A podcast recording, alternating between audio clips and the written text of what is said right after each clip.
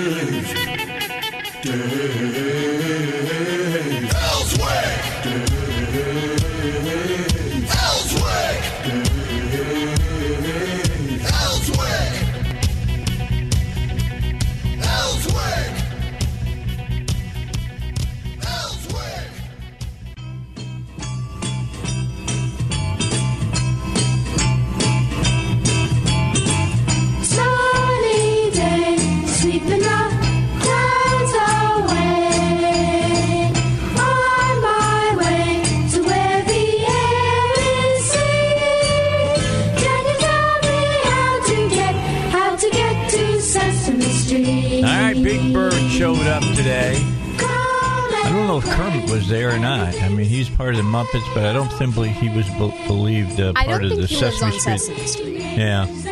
Then you had Cookie Monster. Yeah, I got Cookie Monster. I loved him. But anyway, the count. 52 years ago, Elizabeth, Sesame Street debuted on PBS. Unbelievable. Longest running show on PBS ever.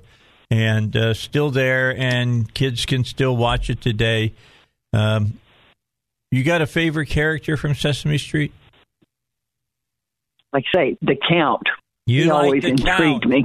All right. And what did he do? And Big Bird. He counts. Yeah, Big Bird. I kind of like the Swedish Chef. I like the Swedish Chef. Because you never understand what he's saying. It sort of patterned and reminded me of Julia Child. Yeah. Right? He was funny. Yeah. He was funny. Yeah. Hey, in my 8 o'clock hour, I'll play a song about the sinking of a ship back in 1975. I'll give everybody a little bit of get ready for that. We do that in the 8, but it'll be played at 6 o'clock hour. Became a big song for a singer. Was a huge, huge tragedy out on the Great Lakes, on Lake Superior. And I'll talk about that during my 6 o'clock hour. But yeah, today was the start of Sesame Street, but something even bigger started today. And it happened in 1775. You want to take a guess at it? I have no clue. It was the birth of the Marine Corps. Oh, I'm supposed to know that. Now my husband's a Marine Corps veteran. He's a Marine. They call it. He's not he's a Marine. Don't ever call him just a veteran or anything like that. He's a Marine. Once a Marine, always a Marine.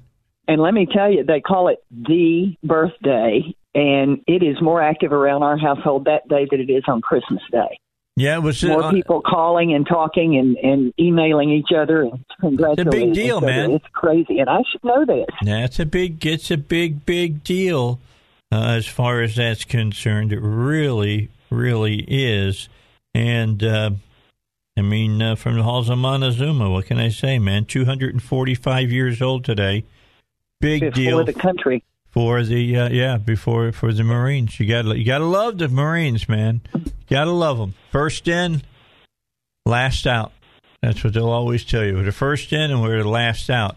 Now, if you're in any of the other branches, kind of the way that we refer to it is bullet catchers. But that's. I guess that's kind of ugly, isn't it, when you think about it? But the bottom line is, they are. Today's their birthday. Is the birthday of the Marine Corps. It was on this day, well, not this day, but you know, this birthday that 6 years ago, I was up in Branson with Colonel North, and we celebrated the birth of the Marine Corps. That was a cool thing. It was. They had this. You would not believe the size of the cake that they had to support. Oh. You know, to have a big party, and you know what they cut it with, right? The sword. I know what they cut it with. Yeah, they pulled that big old Marine Corps dress out. Uniform. Grab that big sword, and here you go, cutting the cake. It was great. Right. It was. I had a very good time. Most of the bases used to, I guess they still do, have huge, huge celebrations. Like say, this is a big deal in the Marine Corps, bigger than most holidays. You know, maybe the birthday. When they have the big, big celebrations, I bet you it's more on Navy bases, ports of call than it is on, Army or Air Force installations. You know, not familiar with where. I've just seen tons and tons and tons of pictures. Yeah, because everybody Marines, decked out and full dress uniform and, like you say, cutting cakes with the big swords. They have the best ceremonial. I'm going to be the first to admit it. I was in the Air Force, and I thought our dress uniforms looked good until you see a Marine dressed Marine out. Dress uniform can't be beat. Yeah, it's absolutely fantastic. It really, really is. But it's not about the look. It's what it signifies. So to everybody, okay, do you know what it signifies? I am not a Marine. Semper Fi. All right. Well, the bottom line from us, from Elizabeth, from me, and from everybody else that listens to this show, a happy birthday to all of you who have been, are presently, you are, and that you strive to be a United States Marine. And we salute you for your service. We really do. Fighting for the freedoms of our country and to keep us free. Dude, they've been in some places, first in, last out, that were really, really bloody. I'm just telling you, really, really bloody. You know, you get over there to, into Korea and World War II. You get into, Vietnam and all that. Marines had huge, huge parts in a lot of those battles. I'm sure it's the case in the Air Force as well. And I know you were there. I did not know until I met my husband and learned more about the Marines. One of the first things that happens in boot camp is they put them through a very, very extensive history and teach them all about America and all about the Marines, and it's very in-depth, things that I never learned in school in history class. Well, and every Marine. Jefferson is the one who used them first.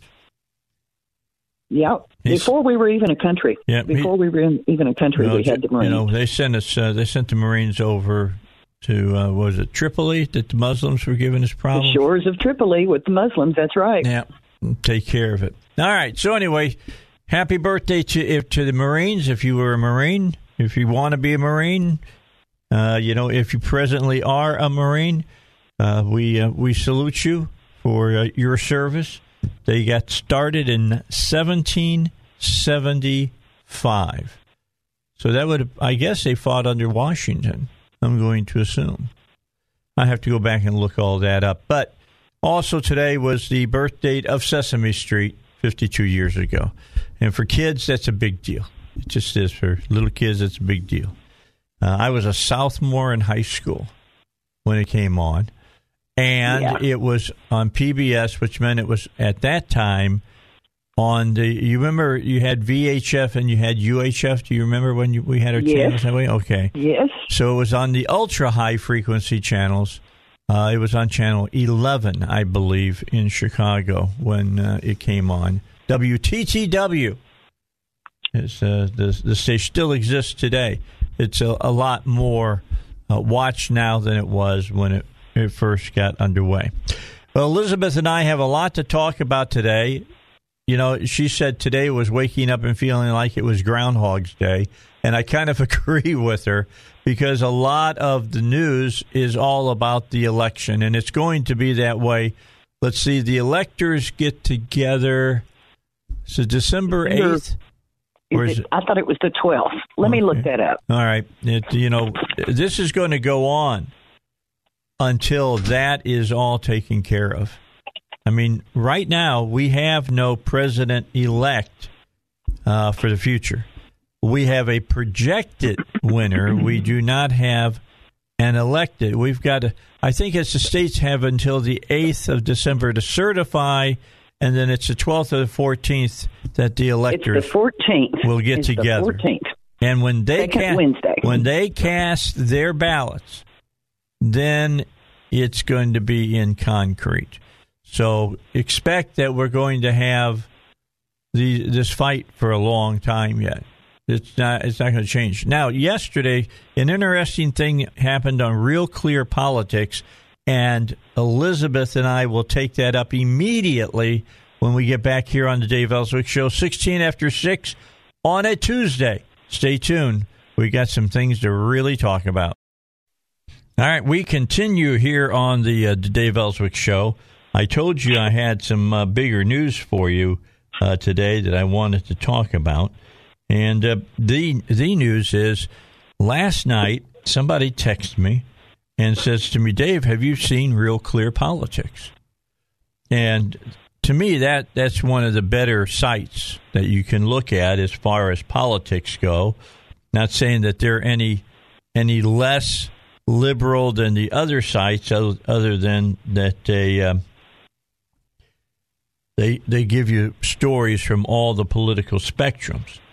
Well, last night, and it was without any fanfare, which kind of caught me off guard, they reduced president-elect, they say, I'll just say candidate, Joe Biden.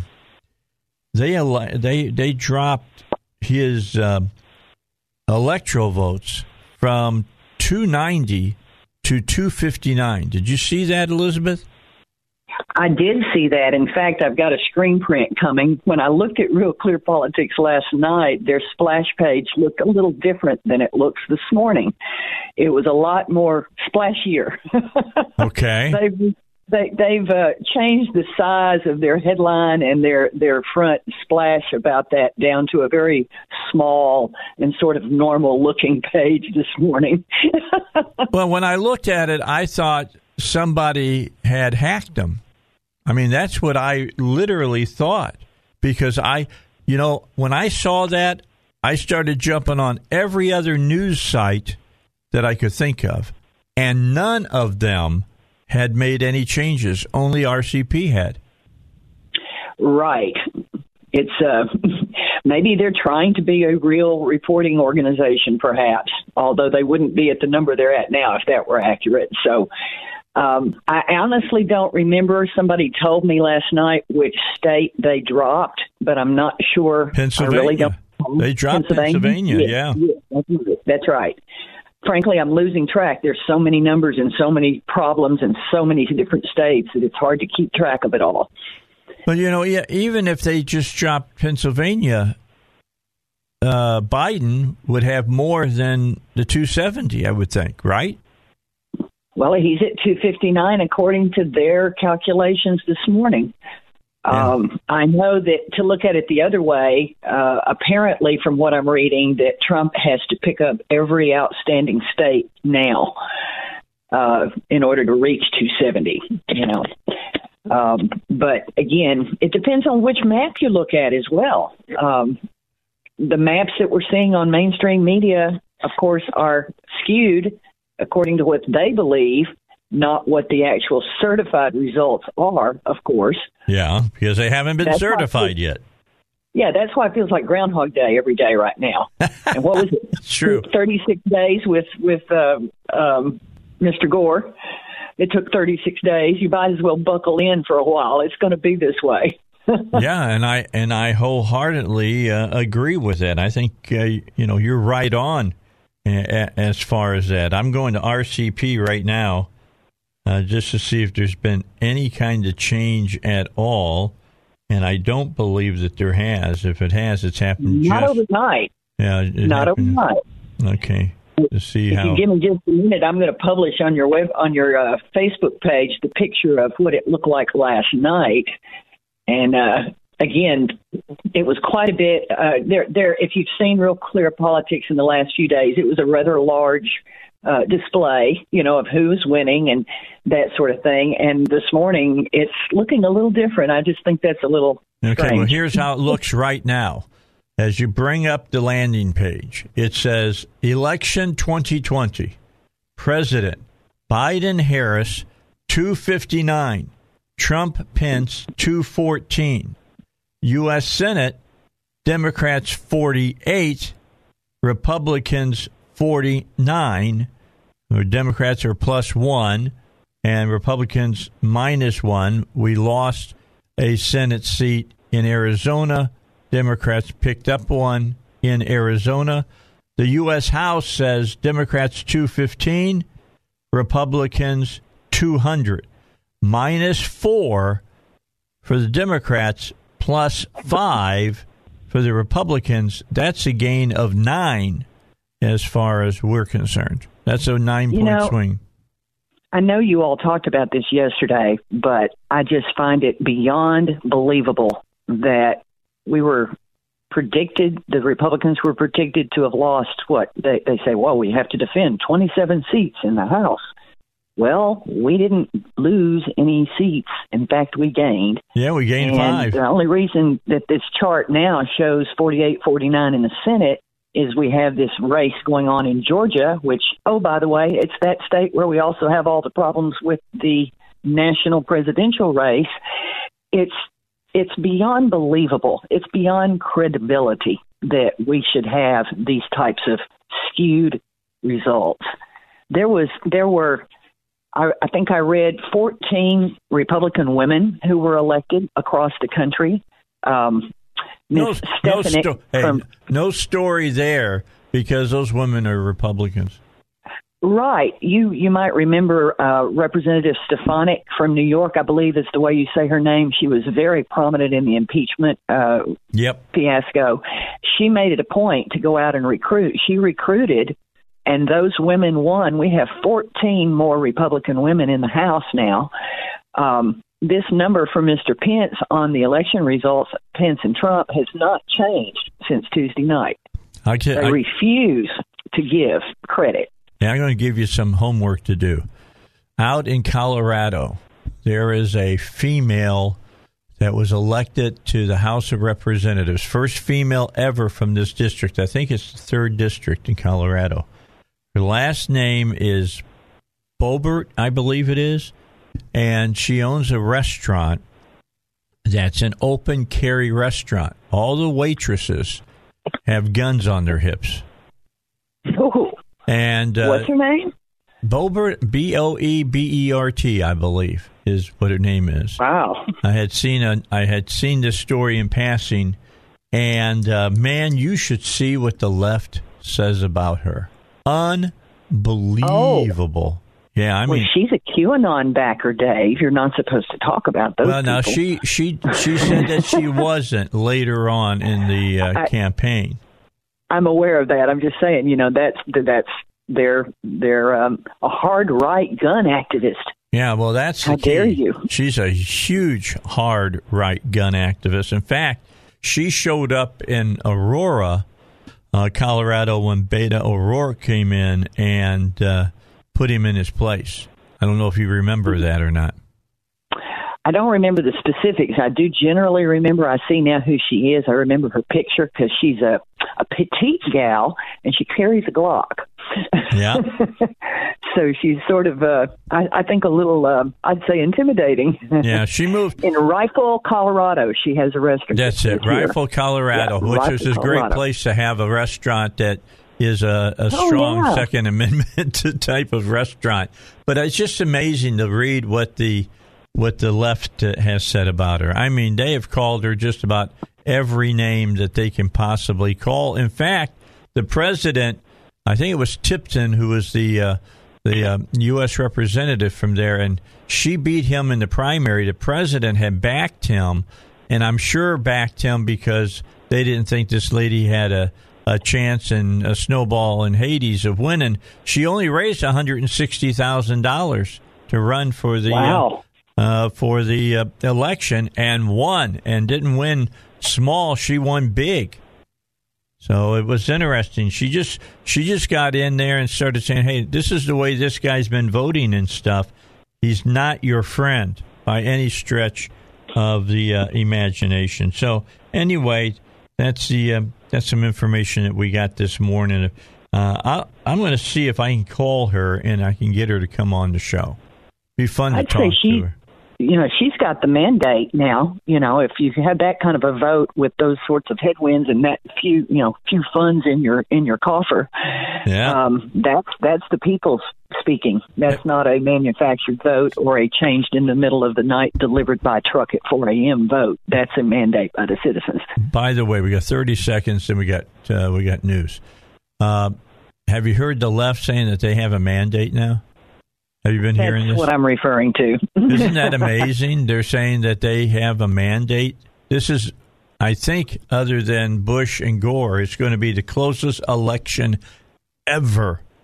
And they're saying, don't let them gaslight you. Yeah, don't let them fool you. That means that we've got, because we won, we've got the mandate. All right. It's the same thing. Say it enough times and we'll make you believe it. All right. Hold on. Yeah, it's the Goebbels thing. All right, back with you. Elizabeth Sotallaro is my guest during this first hour. She won't be with us at 6 p.m. She has some important business to take care of. The Bible guys, excuse me, are coming up at 7 o'clock. And if you still have a question for them, if you'll send it to BibleGuys@SalemLR.com, I'll get it and make sure that I ask it during the 7 o'clock hour. Yesterday, when I had the power panel on, I was talking about Supreme Court Justice Alito, Samuel Alito, and that I had seen a story dealing with him and Pennsylvania. And because, let me just say, Pennsylvania is a mess. It is an absolute mess. I mean, look, you go back to the Spanish flu and read some of the articles back then, and they'll tell you that Philadelphia was as corrupt then as they are now. So this has been a long, ongoing problem with this city. But Supreme Court Justice Alito issued a temporary order requiring Pennsylvania elections officials to segregate ballots received after 8 p.m. on Election Day. Now, this seems right to me. If you look at the postmark, if it's not happening, coming in before Election Day or on Election Day, I personally don't think it should be counted. And I'm seeing that some of the Supreme Court justices have kind of suggested they feel the same way, which could turn this whole election on its head. What do you say to that, Elizabeth? Well, of course, that's what we all would hope would occur. When you read the Constitution and our founding documents, things talk about election day, not election season.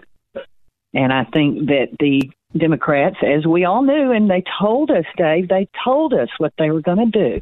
They said, we're going to, do mail-in ballots and all these things, and now we're reaping the results of all that. They have completely ripped up our election process. And in the process, I think, a lot of folks, I certainly have no confidence at the moment that it's going to come out the way it should, meaning legal votes are counted.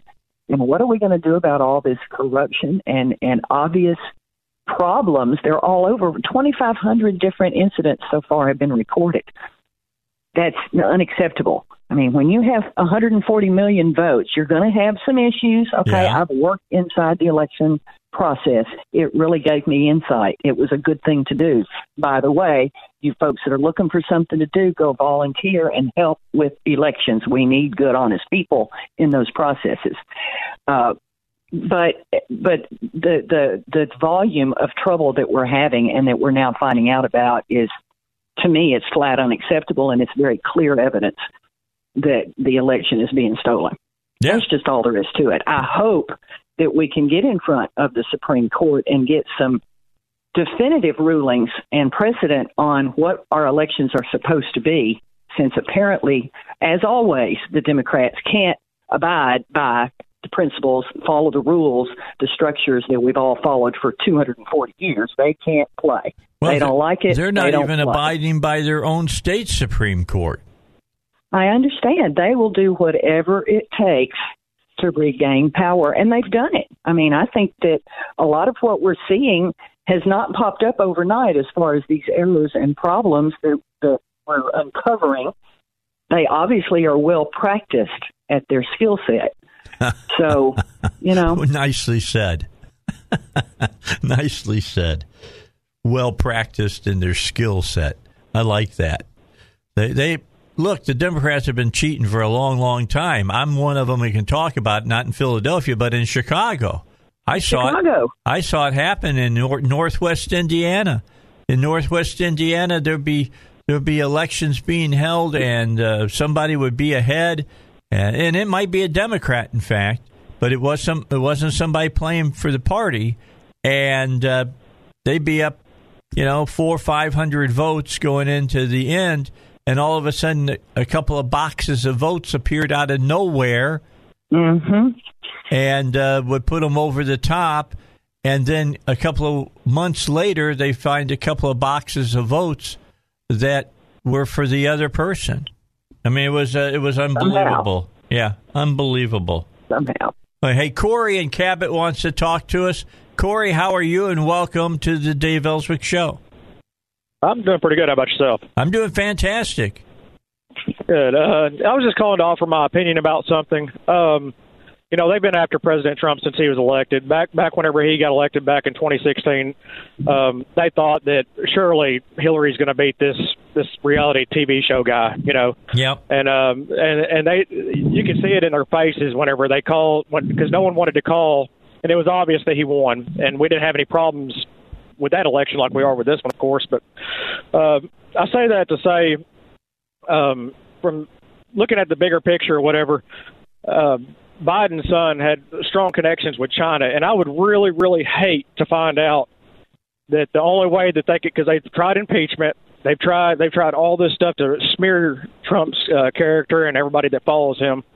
I would hate to find out that they caused all this, the coronavirus and all this stuff, just so that we could have mail-in ballots so that they could find a way to cheat, because that was the only way they were going to win.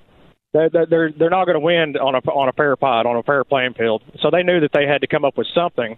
And Trump's he's not really a politician. He's like you and I. And that's why we voted for him, is because we're sick of the politician stuff. And I'll get off here and listen to you. All right, appreciate your call. And you're exactly right. I mean, they were after Trump before he was elected president. Let's make sure about that. I mean, we've got all the information. We've seen emails now and text messages that they were spying on the Trump campaign and trying to short-circuit it. And that the former Secretary of State for Obama, Hillary Clinton, former First Lady, she was the one who ginned up the whole dossier. I mean, we can go on and on and on here. To listen to the left right now tell me that, we all need to sit down and behave ourselves and fold our napkins and put it over our right knee amazes me after what they have done over the last 5 years. It is absolutely amazing. Yeah, I seem to remember President Donald Trump asking for unity as well, like in his inaugural speech or right after that. I remember. I don't think they heeded that message. And, we never dreamed, I think many of us who've been involved in politics see, and I've called it a game for years. It's a very serious blood sport, but it's a game. And whether or not, gosh, I sure don't want to think the Democrats were in collusion with the Chinese on the virus, but they certainly took full advantage of the crisis in order to implement this mail-in voting scheme deal. I'm not sure. I just don't. Well, I have my thoughts about it, but I'm not sure why we really didn't fight it so hard in the beginning. And my thoughts are that I frankly feel that the GOP party has failed the American public.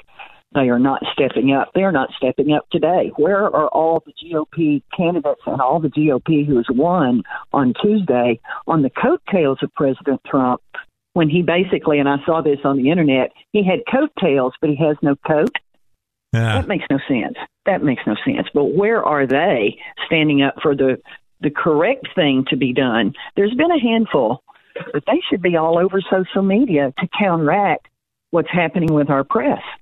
I mean, just yesterday, and of course, you know, I think you talked about this yesterday as well, how Fox News has really fallen for the other side, in my opinion. Just yesterday, there was a news conference with Kayleigh McEnany and the RNC, Ronna McDaniel, talking about all these incidents of fraud. Neil Cavuto, in the middle of it, said, well, we really just don't need to hear this disinformation anymore, and he cut it right off, and they did not show it on Fox News. And if people, I guess one good thing is if people haven't realized until now how in the bag our press is, then maybe they will after what they're seeing this last few days. Yeah, that's a good possibility. It's very disconcerting, a lot of things that we have seen here over the last few days. But before we go to break, I want to go back to Alito. And this is a story that I knew I had seen. I didn't know where it was at. I went looking for it and found it. And Alito basically was saying, hey, look, it is important that we understand that we've got a serious, serious problem here in the way that they are counting votes. And he was really upset, to say the least. And this is off of Fox News website. They reported it. They didn't pursue it. I will say that. They didn't pursue it. They reported it.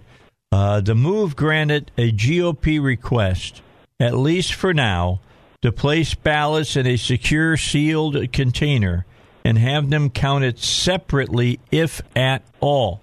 Again, this is Alito issuing a temporary order requiring Pennsylvania elections officials to segregate ballots received after 8 p.m. on Election Day. The Pennsylvania GOP asked the Supreme Court for an emergency order after it was unable to get at least 25 of the county boards to confirm they were already doing that, and Alito agreed.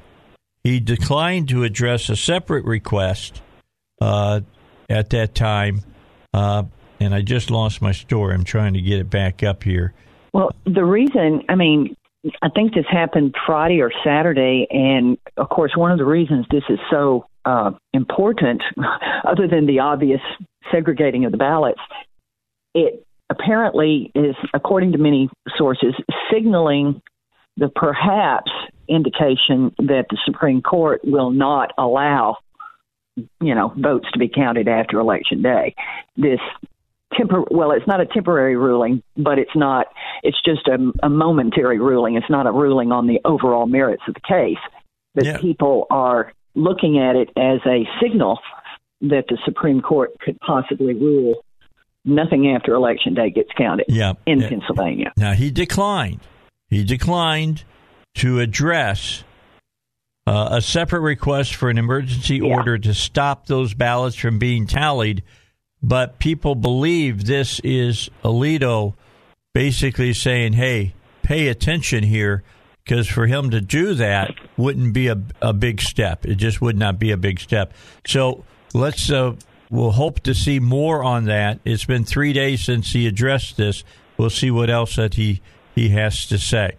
All right, we got to get a break in, Elizabeth. Let's do that. Then we'll come back and continue here on the Dave Ellswick Show. All right, so let's finish up this hour. We've got about 8 minutes remaining.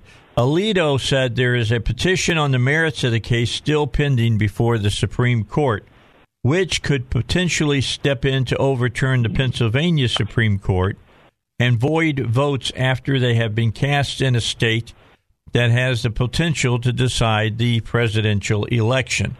Alito has ordered the opposing side to file a response by 2 p.m. on Saturday. So we're going to have to keep our eye on that.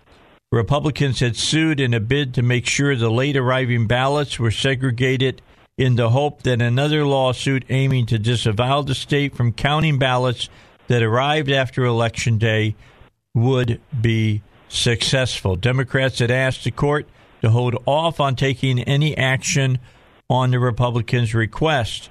And as of 8 p.m. last Friday, former Vice President Joe Biden was leading President Trump in the state by about 20,000 votes. On Wednesday, Trump was leading Biden, are you ready for this? By hundreds of thousands of votes in Pennsylvania. And then just before midnight, there was a huge drop, a big ballot drop in Philadelphia, and the president's lead shrank to around 24,000 votes. That's Thursday, 2 days after the election. Listen to me closely. 2 days after the election. As they start counting up and have to decide, well, how many ballots do we got to swing this by? That's what happened. Never in ever have we ever stopped counting votes. And I think it's in Philadelphia. I read this. I don't remember exactly which location. At 10:30 at night, and they counted votes behind closed doors when nobody knew it until 1 a.m. Yes, they sent all the poll watchers home at that time and shut the doors and said they were going to stop. They're not going to do it. And then they counted until early in the morning, three and a half hours more. With nobody around. And then they knew. Then they thought they knew how many numbers they needed so that they could go in and manipulate it the other direction. On the other side, overnight in Nevada, Biden has lost a couple of thousand votes. Now there's only a 0.5 percentage point between Biden and Trump in Nevada, and there's still. Did I see 70,000 votes? 61,000 votes. Yes, okay. 60, 70,000 votes. Yeah. Biden and Trump are less than 1% or 1% apart in 5 different battleground states. It's close. This is what you hear when you listen to the alternative news sources and not the mainstream news. Yeah, this is. There's a lot of if you're a Trump supporter, don't give up. They already tried to do that. It irritated me to no end yesterday. When I saw Fox, and they had the little crayon at the bottom, and talked about Biden being the winner of the election, I said, he's not the winner of the election.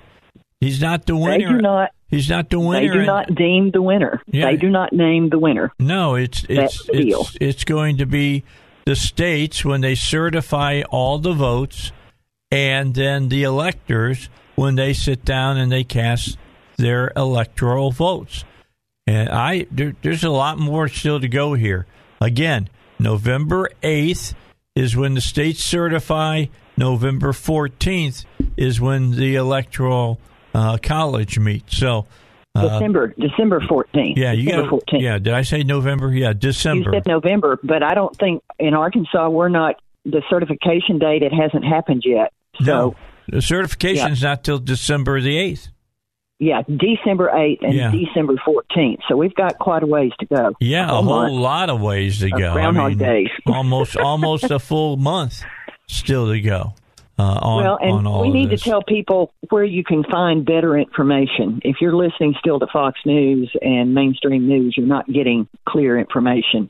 And you'll have to go out on the Internet. You'll have to go to YouTube. Unfortunately, you'll have to look for other sources of factual information. Newsmax, One America News. Dan Bongino is involved with social media alternatives. You need to be looking at those sources and those sites. Beware also that all the crazies are out there in those areas too, because they've left Twitter and Facebook. But most people, if we have enough information, this is the principle of free speech in our country. More speech, more speech, more speech. Then you are able to sort through what you're hearing, and you can find what you know to be true instead of hearing only the state-sponsored messages. Okay, I'm going to give you 2 minutes now. All right? A lot of people are leaving Facebook. Where are they going? They're going to Parler. Okay, Parler. What is Parler like Facebook? It's an alternative social site. It's Parler, Parler. It's an alternative social site. I find it to be sort of a mixture. It's not really a replacement for Twitter directly. It's not really directly a replacement for Facebook. The key piece of Parler is that it does not censor speech unless it is clearly illegal, you know, pornographic and that sort of thing, not allowed. You are able to freely interact and express, and your information when you stick it out there is not downplayed or shadow banned. And as of the weekend, Parler is the #1 downloaded app on Apple. So many people have left Fox News after this last few days when people have seen that Fox News is no different than the rest of the mainstream media, even though some people still were clinging to the belief that they were still the conservative news network they used to be. But now Parler's the #1 downloaded app. Mr. Dan Bongino, of course, was former Secret Service agent who has his own podcast. You should look up the Dan Bongino Show. And he talks every day. He put his money where his mouth is. He invested in the Parler application. He also invested in a video app called Rumble. Rumble is the alternative to YouTube. And I have found almost all the conservatives that have been bumped off of Twitter and Facebook are on Parler, and many of them are now going to Rumble with their video podcasts. All right. So Dan Bongino invested in those two alternatives in order to give people a free speech platform in America. All right. Thank you very much, Elizabeth. I'll catch up with you later on today. Elizabeth Sotallaro here on the Dave Ellswick Show. Stay tuned. The Bible guys are coming up.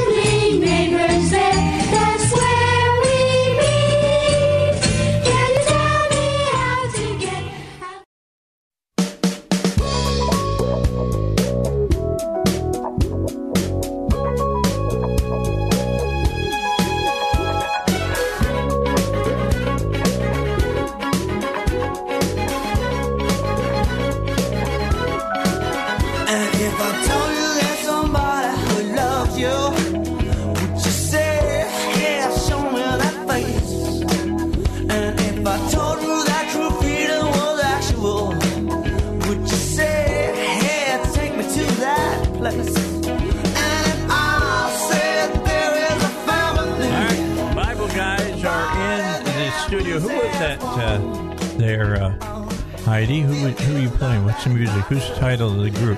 That's Newsboys Love Liberty Disco. Can I say that song has a whole lot of Temptations in it? I mean, that's got a ton of Temptations in it. That's great stuff. Gotta love that. I love to say. I thought you started me off with Papa Was a Rolling Stone, to be honest with you. I was excited. I'm a big Temptations fan. Oh, yeah. Huge Temptations fan. So it's got a lot of sin in it? Is that what you're saying? Yeah, I guess so. Talent's not sin. It's what you do with it. All right. Then. Mm-hmm. I'm going to tell you what. The Temptations had a lot of talent. Woo. Yeah. Lots of talent. All right. 7:07. The Bible guys are here. They're all back with us. And it's going to be a great time to talk with them today. A lot of the questions are the same, guys, now because of what's going on in our culture. People are asking, well, how do we pray? How should we be acting during all of this kind of stuff? And let me just a couple of questions for you today. We'll start off with one that came in early yesterday. And it says, could you ask the Bible guys to address the current political situation? How do we pray? What do we pray? Do we just yield to these times or do we resist? So with that said, I'll turn it over to you guys. Hmm. All right. Well, I guess I'm looking at Steve, and I can see Steve, and I'm telling you, military Steve wants to come out right now. Steve does want to. I'm going to put him on a shelf. Okay, put him on a shelf. Right. What was the first part of that question, Dave? It says, how do we pray? Could you ask the Bible guys to address this current political situation? Okay. How do we pray? What do we pray? And do we just yield to these times or resist? Mm. Right. As far as how to pray, I guess it depends on your position. But for people who understand the Holy Spirit and the ability to pray in the Spirit, if you are filled with the Holy Ghost and you understand what I'm talking about there, the evidence of being able to speak in tongues and pray that way. The Bible says that when we don't know how to pray as we should, if we pray in the Spirit, then we are praying out the perfect will of God. So if you're in a place, can I stop you there just for sure? On Sunday, James Bennett's my pastor over at New Life Church in Cabot. And I heard him say exactly what you're saying right now. Mm-hmm. And I don't know how many people who were sitting there at church understood what he was saying. Oh, yeah. Yeah. About praying in the Spirit. Praying in the Spirit, yeah.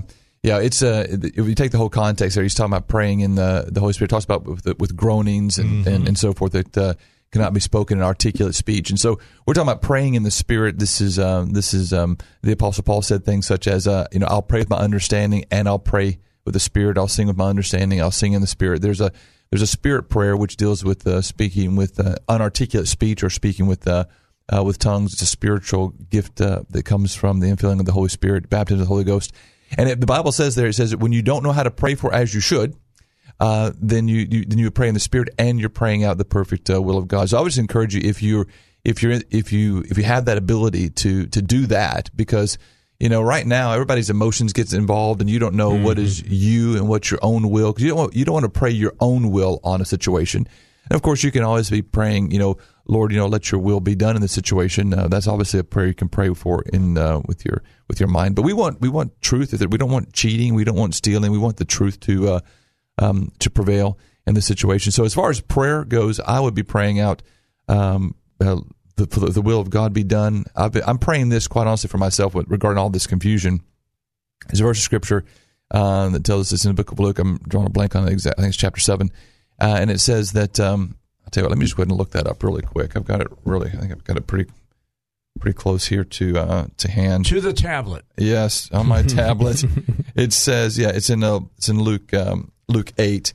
And in Luke 8 here, it says, for nothing is secret that will not be revealed, or anything hidden that will not be known and come to light. Therefore, take heed how you hear. And it goes on, for whosoever has shall be him given more, and whoever shall does not have him will be taken away. So I've been praying that which is secret will be revealed. Yep. So if anything's being done that's in secret, it'll be revealed. Yep. If anything's hidden, it'll be brought to light. So it's praying light into dark places. Things done in darkness and deceit will be made known. So we want to flesh it out. Regardless of what side of the political spectrum it's on, if anything's being done with deception, we want it revealed. I'm hogging the mic here, guys. But actually, that's the way I've been praying about this whole thing. Yep. I don't.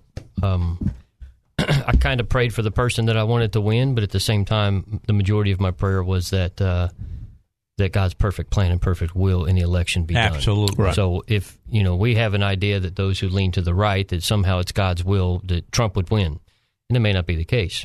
So we got to be cautious with that. I have been praying for the corruption be found out left and right. Amen. Because we want honor and integrity and justice and good government. We don't want all this garbage that has just infected this government all the way, to its foundation. It's so deep. I don't know how we could ever dig it all out, but that's the thing I've been praying, is that whatever it is, that everything would become exposed and brought to light. Yeah.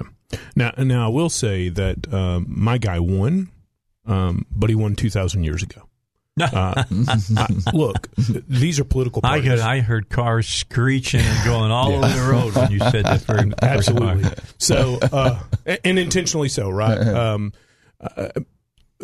While political parties are important, the king of my kingdom sat on his throne and has been seated on his throne for a very long time at this point. So from the foundation of the earth, go figure that the universe that was created by his will and for his pleasure, he already sits in kingship over. So while I do want light to reveal darkness, to shove darkness away, and really I've had a hard time explaining. So my children are 13 and about to be 18 and 19. My two oldest both turn, their birthdays are in November. And I've had a hard time explaining to them because they're still so new and shiny. They don't understand the corruption that exists in the world. They've been a little bit sheltered. So I've had a hard time explaining to them just how much evil, we just have to call it evil, that are on both sides of the aisle, things that are being done in secret. And my prayer has been exactly what you guys have discussed. Just let the light come in and reveal. When we see evil, we tend to recognize evil. The problem is that evil likes to hide in the shadows, and we just need more light. Lord, we just need more light on the situation. Well, I was talking on the phone yesterday, I think it was, and was talking about this situation, and we all love this country. You know, I spent 21 years in the military, love this country. We all grew up in a time in which the country was still patriotic and loved God, and there were still fair amount of morals and ethics in the nation. But if we're going to pray and believe that we're going to ultimately trust God's will, then it might be that it's time for the course of America to come to an end in God's plan. We will go, no, no, no. Well, every time you just go out through history, the nations have had their course, they had their time. If you go back to the book of Daniel, when God prophesied the four kingdoms that would rise up, they were for a time. And if that's what we're seeing come here to this nation, then really our prayer for a certain leader in vain, or a certain prayer for it to continue on its course, is in vain, because it just might be the time that America had on the world stage to come to its end. We just have to kind of accept that might be a possibility. Well, that's something that crossed my mind this weekend. Yeah. As I was thinking about it, I said, perhaps the Lord is wanting Biden to win and the left to win, so that the people in this country understand what it is that's out there that they may not want after they see what they got. Correct. And that's the model that we need to look at, is what happened to Israel. There really hasn't been a cry for repentance in this nation. There you go. Yep. There has been a cry for patriotism and Americanism. Right. And so that really got accelerated with President Trump.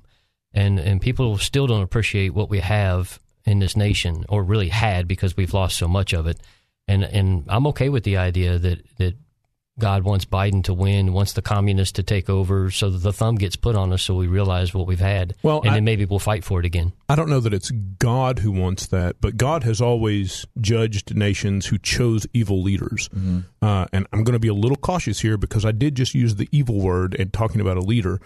And if this nation has truly chosen a president who represents wholehearted, massive slaughter of children, evil in practice in every way we can think,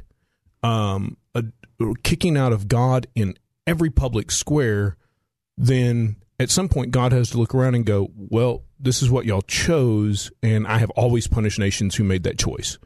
And therefore, a time of judgment would have to come.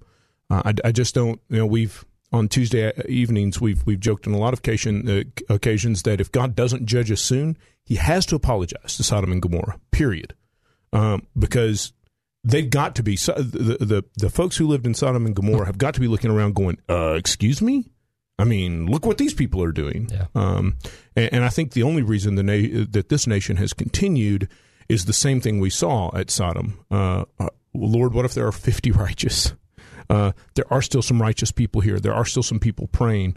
But at some point, God has to judge a nation who insists on pumping this much evil into the world. You know, if you look at the cycle that you have in the book of Judges, where when the people were evil, when they were doing wrong, God gave them evil rulers. And the purpose of that was that they would feel the oppression, and then they would begin to repent, and they would cry out to God. Revival would begin. They'd get their hearts right, and then the evil rulers would be overthrown, and they'd have a good ruler. Right. And it would continue that way until they started going down again, and they get another bad one. It's sowing and reaping, isn't it? Absolutely. And we've made decisions what we're going to sow, and there is a reaping. Otherwise, otherwise seed time and harvest, sowing and reaping is not a law that works. If it's a law that works, then what we've sown as a nation, we will begin to reap. And one of my big concerns was, I think we need to go to a break. Yeah. Go ahead. One of my big concerns was that people began to put too much faith in Donald Trump. Right. And not enough faith in God. He Amen. Began to become almost an idol to a lot of people. And although he has his personality, when he would say things like, I'm the best, I'm the greatest, no one's ever done this, I kept thinking to myself, pride goes before destruction, a haughty spirit before a fall. You cannot keep living this way without. Now, I was hoping that if it's going to happen, it would happen later on in his life. I didn't want it to happen now, but there has to be some humility coming in somewhere, and that was one thing that really was a red flag to me, because he was always the best at absolutely everything. Yeah, everything. Pride goeth before the fall. Mm-hmm. All right, 7:19. The Bible guys are here. If you want to call in, you can do that. 501-823-0965. That is the number. 501-823-0965. Or send us a question. Email it to BibleGuys@SalemLR.com. Don't forget about my good friends over at PI Roofing. They want you to know that if you need some work on your roof, you can get it done now, before we get into winter time and the water on your roof starts freezing up and you got problems, and suddenly you got water dams in certain places, and that causes leaks, and that lets water into your house, and that's, starts making mold, and you start seeing, bad spots on your ceilings. You don't want any of that to happen. So, be proactive. Call PI Roofing, 707-3551, 707-3551. These are the folks that I use. I've used them several times, once to replace my whole roof. That was about 9 or 10 years ago. And then I had to call them when I had a couple of leaks, because DirecTV was drilling in my roof and didn't seal it correctly.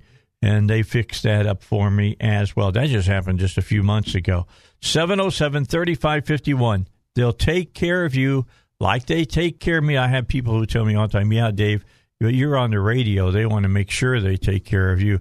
Hey, they understand that if one of you calls me and tells me that PI Roofing screwed you, I'll be calling PI Roofing and seeing what's going on, get the whole story. Hey, look, word of mouth is my word is important, as long as you know is what I'm saying is true. So call PI Roofing, 707-3551, or visit them online at piroofing.com. All right, got about 4 minutes remaining here before we get to Rush at the bottom of the hour. We only dealt with the very beginning of that question. It said, could you ask the Bible guys to address this current political situation? We've done that. Now, how do we pray?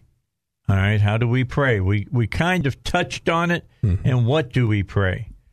And then the last part is probably the best part. Do we just yield, or do we resist?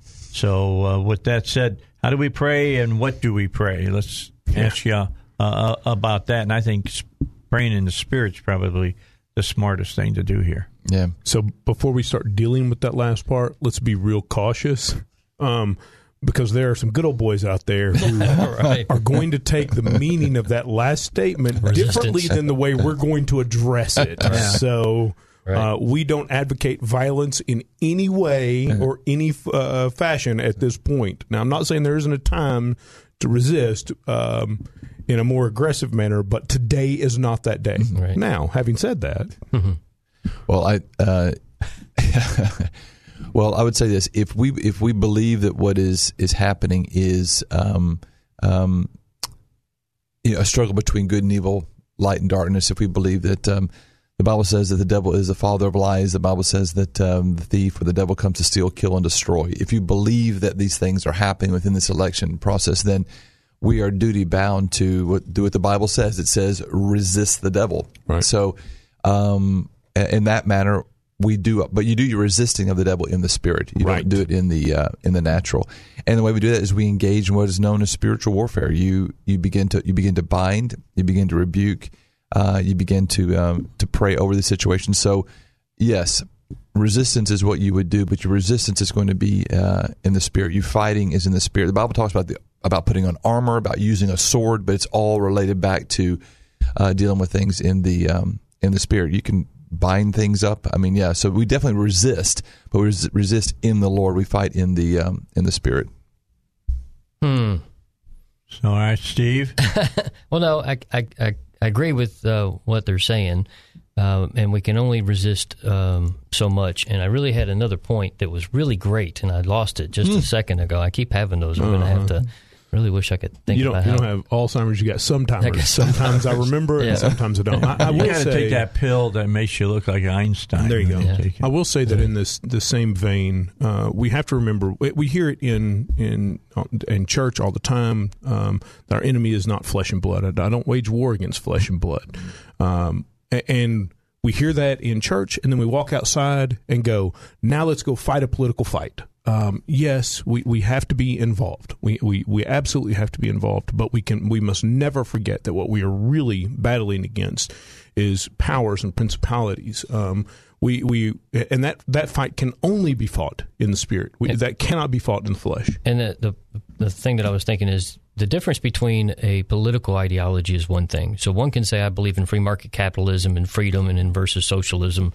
And higher taxes. That's a political ideology. But the evil part we're talking about is unrestricted murder of children and an unrepented, immoral, sexually immoral, deviant lifestyle that is promoted by the people on the left. That's the biblical wrong answer. So you can debate about whether you believe in socialism, free market capitalism, left versus right from that perspective. But the stuff when we compare evil, we're talking about the murder of children in abortion and the promoting of transgenderism, homosexuality, and all the other things that the left promotes. That's the evil side of what their agenda is. Yeah, and I agree with both of all of you about that. This is a battle that takes place in a realm that most of us don't go to. Right? Right. Did not the Democrats take God out of their party platform? Yes, they did. Well, there you go. All right. Keep your thoughts to yourself until we come back, but Rush is with us. All right, 25 minutes till 8. The Bible guys are here. You got a question? 501-823-0965. That's the number, 823-0965. Or send it to BibleGuys@SalemLR.com. And I got to tell you what, we kind of short on questions this week, but I think that has to do because of everything that's going on over this week. Everybody is distracted right now. No doubt about it, but we can't let ourselves be distracted, from the Lord's work. I heard something yesterday that I laughed about, but then I thought about it a little bit, and it said, "You want to know if if you can believe your pastor? If he tells you the grape, what they were drinking, the wine they were drinking in biblical times was grape juice." Yeah. You might want to check every other factor. Yeah. I thought that's a great example. Yeah. It really is. Grape juice was not invented until the late 1860s, and by a man whose last name was Welch. Yeah. So everything before then had to been. And then all of the stories, all of the parables, of the wineskins, they make no sense at all. Yeah. If it was grape juice. Well, that's true. And waiting to bring out the good wine, right. It wouldn't make any sense unless people were already a little on the tipsy side. Drink wine until you are comforted. That's going to be rough if that's grape juice. Takes a lot of grape juice. I was wondering if when Paul wrote to Timothy to take a little wine for your stomach's sake, whether it was... we look at it as maybe they were looking at it almost like an antacid, and we know that's not what it's about, but I wonder if it was... from the nerves, You know what I mean? From being aggravated with dealing with it, you know? If that's what he meant by his stomach's sake. Yeah. You said his congregation was driving. Telling someone to take a Valium or something. Just go get your little wine. That's possible. I don't think that was the reason. I really don't. All right. Sue's in Little Rock. She joins us on the phone. Hi, Sue. How are you? And welcome to the Dave Ellswick Show. The Bible guys are here. What's your question? Well, thanks for letting me ask a question, but quickly, so I read both sides. I try to get all the information I can from both sides just so I can understand equally. So John Piper wrote an article, and then Grudem wrote an article, and they were almost opposite. So my question is, how do you what would you say about, I don't know how to ask the question actually, but spirit-filled godly men, I'm assuming they're both spirit-filled and both walking with the Lord, but having two totally opposite views. How do you reconcile that? Two opposite views on what subject? The election stuff. On political, specifically on this election. Okay. And Piper basically was saying he wasn't even going to vote, which is his right, totally. But he leads so many people, and so many people follow him. And then Grudem was... his article was about separating personality versus the politics versus the platform. Mm-hmm. And so he was strongly encouraging people to look at the platform and vote that way. So, but both of these guys I would consider to be godly men, trained, well-read in the scripture, but just such vastly different views. And I don't know how to reconcile that in my mind. All right. Well, Sue, that's a great question. It is. And I'm going to turn it over to these guys. You listen in, and they'll give you an answer, okay? Thank you. Thanks a lot for calling. We appreciate that. Okay, so what do we do in that situation? There's one of the guys I listen to on a regular basis named Dr. Michael Brown, and he was addressing, and I think it was this particular group of men because he was. I know who you're talking about. If not, it was about two different very similar but Piper points. Definitely was one of them, I think. Yeah. And it was and what he brought out was obviously everybody's got to be before their own conscience before God, but the question has to deal with how do two people who believe in God, believe in Jesus, have pretty much the same moral belief come to two different conclusions about this man. And I like the way Dr. Brown brought it down. And what he ultimately said was, yes, I have a real problem with the way the president has represented himself, how vile, vitriolic, and condemnatory he's been to so many different people, and his just the mannerisms in which he carries himself. He said, however, he goes, what he said was, in 20 years from now, he goes, if the people on the left now kill more babies and promote more immorality, he goes, what am I going to say in 20 years? Is I didn't vote for the guy because he was a meanie? Yeah. And I think that's kind of really what it comes down to is what they both had the same view, but the other guy just couldn't vote because of the way he represented himself. But Sue brings up a good question. It's how do they come to that? How do you I don't know, parse what they believe? I think that without reading the two articles that she's referring to, I don't know if we could speak definitively towards it. However, I think what happens many times is if you put before these two men subjects such as like we're talking about abortion, if you put that there, they both have the same opinion. If you put immorality, they'd have the same opinion. If you put salvation, they'd have the same opinion. If you put any theological position in front of them, they would have the same opinion. But when you take something external, like a secular election, and try to bring that into the spiritual, I think that's where you can get a lot of different opinions. Mm-hmm. So if you try to import secularism into spirituality, you're going to have probably a varying ways of looking at it. But if you take it from the spiritual and work it outward, then I think most of us would agree. You know, I'm probably on 90% of what we're talking about. But when you're talking about a secular, natural election, and then you're trying to work that into some type of spiritual rationality, I think you can have different opinions. I'd like to read the two articles before I would comment definitively. But anytime you bring and get this, I mean, you know, Steve and Billy and I, we all were raised different, so we're going to have some different views on certain things, and then we try to bring those together and try to spiritualize them. We're going to have some differences of opinion. So I think that is something that should be considered as to why men would have different view something. And we have to understand that the Bible doesn't address everything, right? I mean, it does not tell me how to put on my shoes in the morning. So Steve puts on his left shoe first, and that is obviously wrong because I put on my right shoe first. But that's all he puts on is his left shoe. That's right. And it's weird when he walks around with his sock on his right foot. It's just – but so there are things that simply are not addressed. Now, there are concepts and precepts which we can draw from, and hopefully we do that with the guidance of the Holy Spirit to come to the correct conclusions, but we still have to come to those conclusions. And the flesh can get involved. Go figure. We are still in the flesh. I'd like to say something that people are going to disagree with me. Oh, no, you. No. Here he goes again. I actually think that I can't remember which guy held the side against not supporting the president. I actually believe that President Trump actually exposed a lot of hypocrisy in the church. Yeah. Because 20 years ago, when a guy named Bill Clinton ran, the church screamed up and down about his morals and ethics and the way he did things. But yet, for some reason, when we had a guy with an R in front of his name, the church seemed to go, we're not electing a pastor. It's a president. So they kind of seemed to drop the moral requirements of leaders. And so I do think there was a level that the church needs to check themselves on. And that's why I'm okay with the idea that maybe he doesn't get reelected, because it became a political movement than it did a biblical movement. That's just my take on him. All right. So do we just yield to these times, or do we resist? I think that if you feel that, I think that we're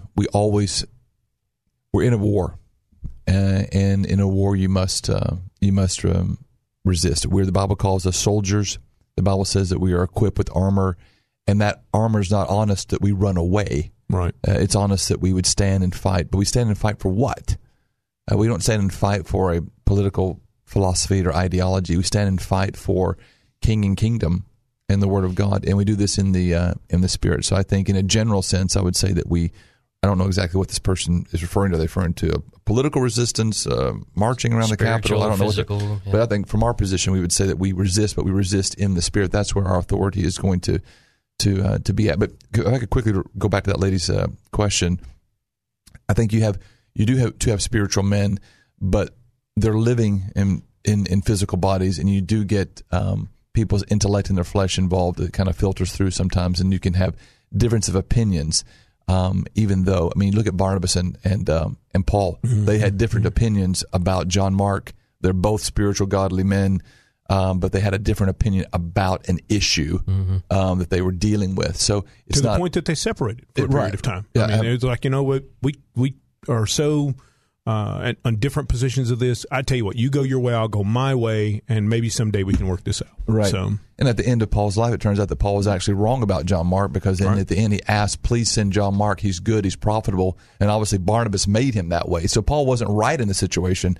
Eventually, it was fixed. So I think that the spiritual people also live in a body of flesh, which can alter our opinions from each other. When I went into the poll, I'm going to be honest with you, the guy who said, "I will try to pass a law in this country that makes abortion legal from conception to birth," I can't vote for that. Yeah, right. Yeah. I just cannot vote for that. I don't know how anybody that says that they're a follower of Christ could. Yeah. I really don't understand it. They really need to evaluate themselves. Didn't he also say that Biden, that if he's elected, that he will shut the entire nation down for 100 days after he's elected, and then also he would push through what's called the Equality Act? Yeah, he had said the Equality Act, which would invade every church in the country. Yes, well, it will. And one of the key things that they are not talking about the freedom of expression of religion. They're talking about the freedom of religion. So you have the ability, you have the right to believe whatever you want. You just can't go out in the public square and express it. Yeah, they want to completely wipe the public square of any kind of religious. And I've got a serious problem with that discussion. So, resistance. Mm-hmm. There you go. That's when give me my peach box.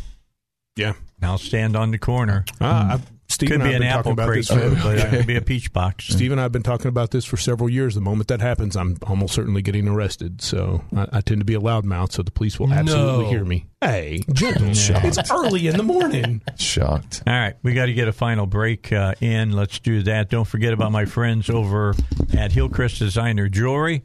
They're waiting for you to come by at 3000 Cavanaugh. Stop by. You know, you'll love talking to Eric Coleman. The guy is, he knows everything there is, I think, to know about color gemstones and diamonds. First thing he's going to tell you, don't buy a diamond on the internet. Don't matter what, how much money you think you're going to save, it's probably because it's not a real diamond, probably because it's being faked out in China somewhere.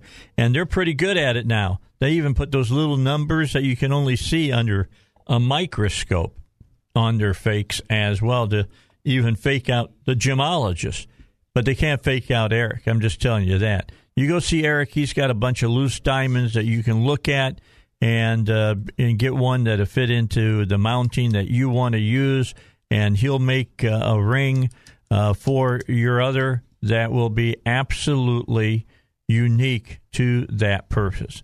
That person. That's Hillcrest Designer Jewelry. Do it now. I mean, in all honesty, we're only like a month away from Christmas. We're getting that close. It's getting that. I know, I just ruined your day. But we are getting close to Christmas, and you need to get all your order into the pipeline to make sure it's done on time. Hillcrest Designer Jewelry, 3000 Cavanaugh here in Little Rock. All right, coming back with you. Don't forget, it's 6 o'clock tonight. The 6 o'clock hour of the Dave Ellswick Show. I got some information from Evelyn Gomez, the head of the Pulaski County Election Commission. I'll bring you up to date on that, as well as today in 1975, a ship sank on the Great Lakes, and it became a very famous song. And we will play the song, and we'll remember what happened, because it was big news. I mean, he was like led the news on, you know, ABC, NBC, CBS when they did news. Yeah, right. I'm just saying. All right, it was a big, big story. And while Dave remembers that like it was yesterday, I was 2, so I don't. Yeah, 1975, I was 22. Yeah, that's right. I was 22 you were years college old. At that point. Yeah, I was in college. I was 5. I was 10. God. Whippersnapper. Young whippersnappers, man. I'm telling you, young whippersnappers. Okay, my name's Michelle, and this is my first time writing to your show. Thank you for the Bible Guy segment. I enjoy it so much and try to listen weekly. I like to ask the Bible Guys what they believe the end-time generation, the remnant, looks like. Do I dare say look around? I was going to say, I think Billy's about to say look out the window. Yeah. Well, she said the end time remnant. She's about to talk about the church, right? I'm assuming, she says, I asked this because it seems like we are headed in that direction right now. And so I thought that perspective might be helpful. Mm-hmm. Yeah, I think that really it depends on your eschatology, but I think most people look at the book of Revelation and kind of see things in there and saying that's the way things look at the end. And if you take that approach, there is a description of people in the book of Revelation that I think would epitomize what we would call a end time church. By the way, the pastor used a big Greek word. You may wonder what he said. He said eschatology. That is the study of future things. That's right. That's right. The book of Revelation tells us, I could quote it for you, but I'd like to read it. It's, let me see here. If you can just bear with me just a second. I think I should be able to find it pretty quickly here. It tells us here, what does it tell us? Yeah, here it is. Okay, it mentions this, I think, 3 or 4 times. I just pulled up one here that I found really quickly. It says, here are the patience of the saints. Here are those who keep the commandments of God and the faith of Jesus. Mm-hmm. Okay. So there's a distinguishing mark. Several times in the book of Revelation, it talks about the group that makes the beast angry, the group that causes the beast to chase them, these people. It continually says those who keep the commandments of God and have the faith of Jesus. So I think that if I was to speak kind of generically here, I would say one of the things that's going to be an outstanding characteristic of the remnant or the end time church are people who are Christians, who believe in Jesus, but also who keep Torah, who follow the law of God. Right now, we have most of Christianity that rejects the law of God. Right. But I think there's a group rising now and increasing in number who say, you know what, we can actually walk and chew gum. We can actually be empowered by Jesus to keep Torah, right, to follow the law. And I said that's just one example of several instances of that same reference, those who do those two things at the end of time. I need to remember, and the word that was used there was remnant. So when we look at all the things that are going on, if you just want to, let's talk specifically about our nation, there's a remnant. And as Billy alluded to earlier about the Abraham's prayer, if he finally concluded his prayer with, Lord, if there be but 10, could he save Sodom and Gomorrah?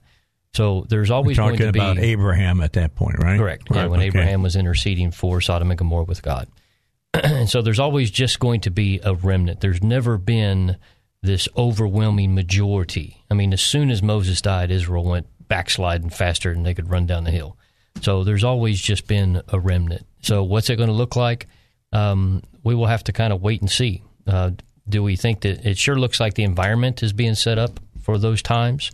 But we will just kind of have to wait and see. Isn't that time already here? I mean, look at the schism in the Christian church. Correct. Yeah.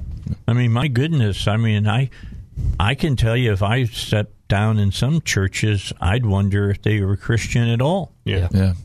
I mean, technically, we've been in the end times for the last 2,000 years. True. The moment the Messiah ascended, the end times began. Now, what we really want to focus on as people who are living 2,000 years after that is what do those final seconds on the holy clock look like? And my personal opinion is that we're there. Mm-hmm. So, yeah. The phrase, it's not so much the end times. Peter quoted it when he quoted Joel, when he said, in the last days that God would pour out a spirit upon all flesh. Right. There's a teaching that the rabbis gave that talked about the days of creation, that there would be 2 days of chaos, 2 days of Torah or the law of God, and then 2 days of Messiah. Right. And so the 2 days from creation to Abraham was about 2,000 years. The 2 days of Torah from Abraham until Jesus was about 2,000 years. And then the last days of Messiah would be now from that time. That's why Peter could say that phrase, the last days, and then there will ultimately be the end times, which is a different phrase. And so I believe we're rapidly approaching that time. Mm-hmm. All right. So I want to take up one last topic. On Saturdays now, at Agape, you guys are having, worship. You're keeping, the holy day holy. Mm. All right. I'm going to start attending, all right, because I think it's important. But I'm also going to attend on Sundays because not every member of my family buys into what I'm trying to tell them about what's going on with, God says to keep, Saturday holy. Yeah, it actually made it onto that big 10 list. Yeah, it really did make it onto that big list of 10. So it actually, I think, goes along with how I view things from an eschatological perspective. Ooh, yeah. How'd you like that? Look at you use that word. There's you even pronounced every syllable. There's a rabbi in Israel that says the reason they know the Messiah is coming is because the Gentiles are starting to keep Torah. Right, and we've always believed that the Torah and the Messiah is going to come back together as a one new man. And we're starting to see Gentiles see the importance of Torah, and the rabbis are starting to see Messiah. Quick question, do I need to wear one of those caps? No. Okay, I just asked. You can wear your baseball cap if you want. I don't know. Well, I'll wear this hat. All right, guys, thanks for coming in. We'll see you again next Tuesday at 7 o'clock here on the Dave Ellswick Show.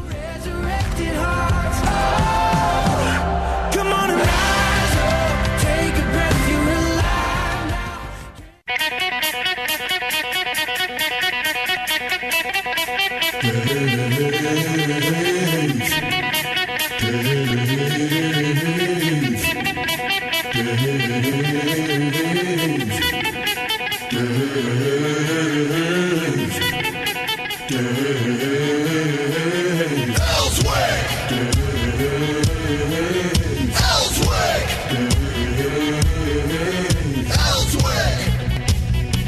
right, 6 o'clock. Man, I've been promoting all this morning about something historically that happened in 1975 when I was a young man, and it was a huge, huge news story. And I had asked Heidi to pull the song down from YouTube, and then there's instead of playing that, I sent you an email. You have my email that I sent to you? I mean, you can play that. You can play that right off of the email that I sent to you. And it's kind of really cool, Heidi. You're going to like this when you bring it up. It didn't come to you? Oh, it did come. Okay. Finally got to you. And it's a newscast about the story of a ship called the Edmund Fitzgerald. That was a huge, huge story. It was one of the biggest iron ore haulers back in the 60s and 70s. And it left the port on this day in 1975. It was out on Lake Superior, and they had been talking with some other ships, and nothing was wrong. Absolutely nothing was wrong. And then all of a sudden, it fell off the radar. It was just like it didn't exist any longer. And 29 men lost their lives. It was the biggest loss of life ever on the Great Lakes up to that time. And I think since that time, nothing like this has happened. They have found the Edmund Fitzgerald. They found it on the bottom of the lake in two pieces. And they believe that it snapped in half because somehow the cargo of iron ore got out of being balanced, and that a big wave hit it because the captain said, "This is some of the roughest seas I've ever seen," and they believe he was hit by a big wave, and it snapped the ship in half. But here, I'll let you listen to the story and then the song that spurred from this story. An air and sea search is continuing for possible survivors of the Edmund Fitzgerald, a 729-foot ore carrier, which apparently broke apart and sunk last night on Lake Superior. The ship and its 29-man crew vanished in a storm with 80-mile-an-hour winds and wave heights up to 25 feet. All that has been found is an oil slick and some debris.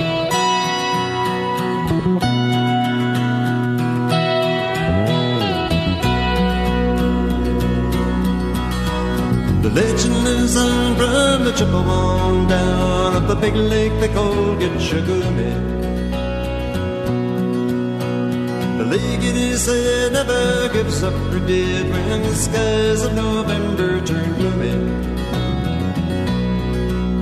With the load of iron ore, 26,000 tons more than the Edmund Fitzgerald weighed empty. That big ship and crew was a bummed a bit chewed when the gales of November came early. The ship was the pride of the American side, coming back from some mill in Wisconsin.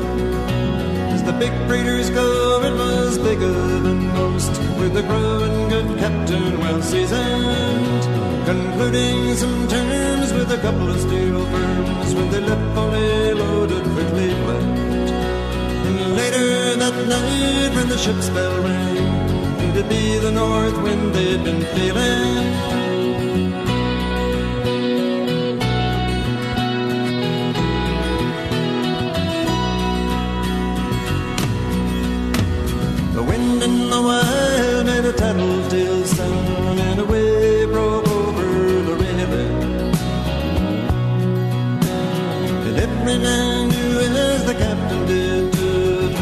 Of November come stealing.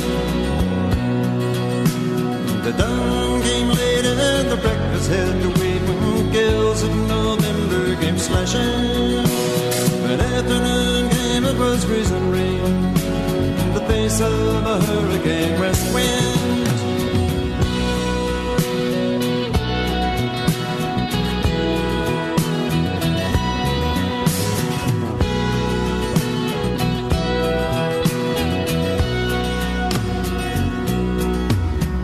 Supper time came, the old cook came on deck saying, "Fellas, it's too rough to feed ya."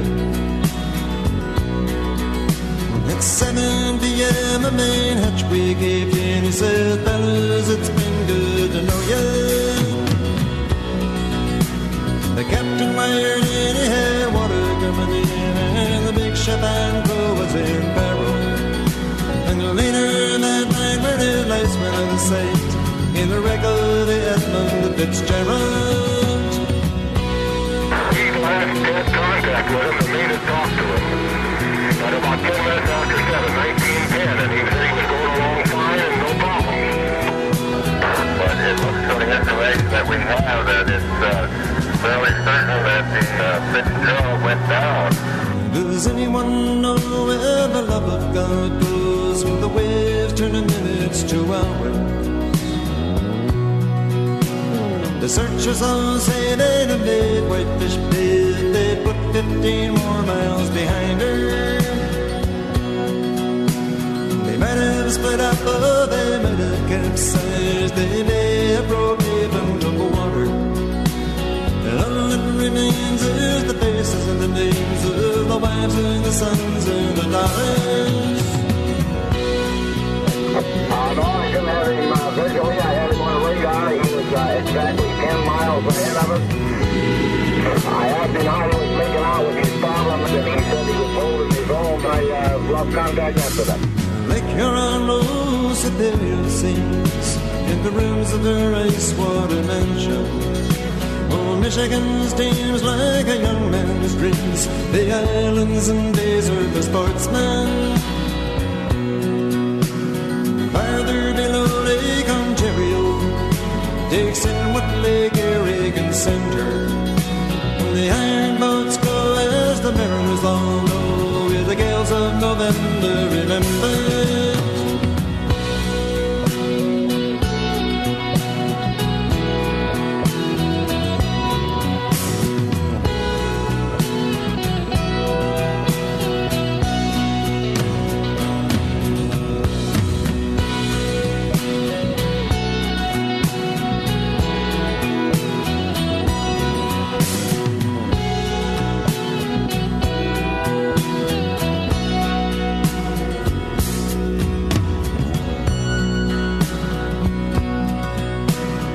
Steel Hall in Detroit, they prayed in the Maritime Sailors Cathedral.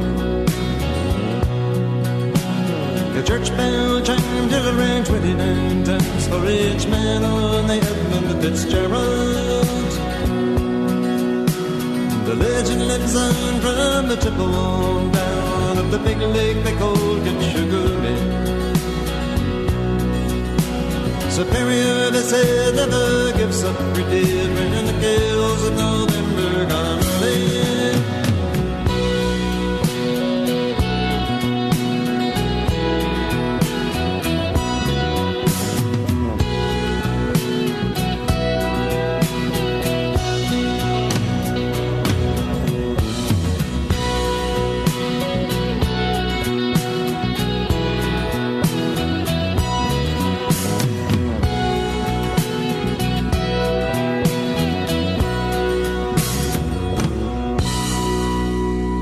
Now, that song came out just about a year after the ship went down. It was a number one song for a couple of weeks.